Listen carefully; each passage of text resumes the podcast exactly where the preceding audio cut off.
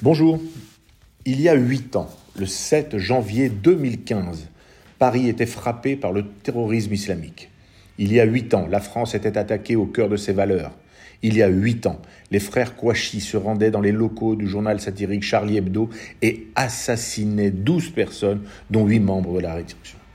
Frédéric Boisseau, Cabu, Honoré, Tinius, Wolinski, Elsa Kayat, Bernard Maris, Mustapha Ourad, Franck Brizzaloro, Charb, Michel Renaud. Et lors de leur fuite, abattaient à bout portant le gardien de la paix Ahmed Merab. Ces criminels islamiques avaient décidé de perpétrer ce massacre afin de punir, selon eux, le journal pour avoir publié les caricatures de Mahomet. Ils nous signifiaient alors que la liberté d'expression, si chère à notre pays, était incompatible avec les lois d'un islam dévoyé. Parallèlement, le 8, un de leurs complices, en chemin vers une école juive de Montrouge, assassine sur sa route la policière Clarissa Jean-Philippe. Ce même Koulibaly qui le 9 janvier, un vendredi, se rendra à l'hypercachère de Vincennes afin de tuer des juifs.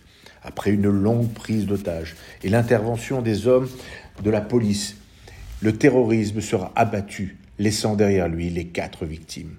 Philippe Braham, Johan Cohen, Yoav Attab, François-Michel Saada. Le terrorisme islamique entre le 7 et le 9 janvier signait sa haine de la liberté d'expression, sa haine de la loi et de ses représentants, et son viscéral antisémitisme. Chez Charlie, ils ont tué pour dire non à la liberté de penser et de blasphémer. Boulevard Richard Lenoir et en Montrouge, ils ont hurlé la haine de nos valeurs.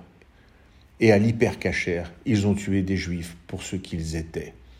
Ces trois jours d'horreur ont été un choc pour la majorité des citoyens français, comme pour dans nombre de pays partageant nos valeurs.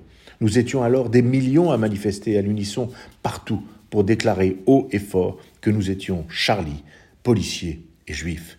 Nous avons imaginé en toute bonne foi que l'onde de choc et le traumatisme créés par ces attaques allaient faire de nous un peuple uni, fort et décidé à ne jamais baisser les bras. Nous avons pensé que notre volonté sera plus forte et que plus jamais ça. Malheureusement, depuis janvier 2015, d'autres attentats islamiques ont été perpétrés et le nombre des victimes de cette idéologie mortifère n'a fait que grandir. Chaque année, nous nous remémorons ces drames et nous recueillons en mémoire des disparus. Mais avons-nous vraiment vaincu la bête? Ma réponse est malheureusement non.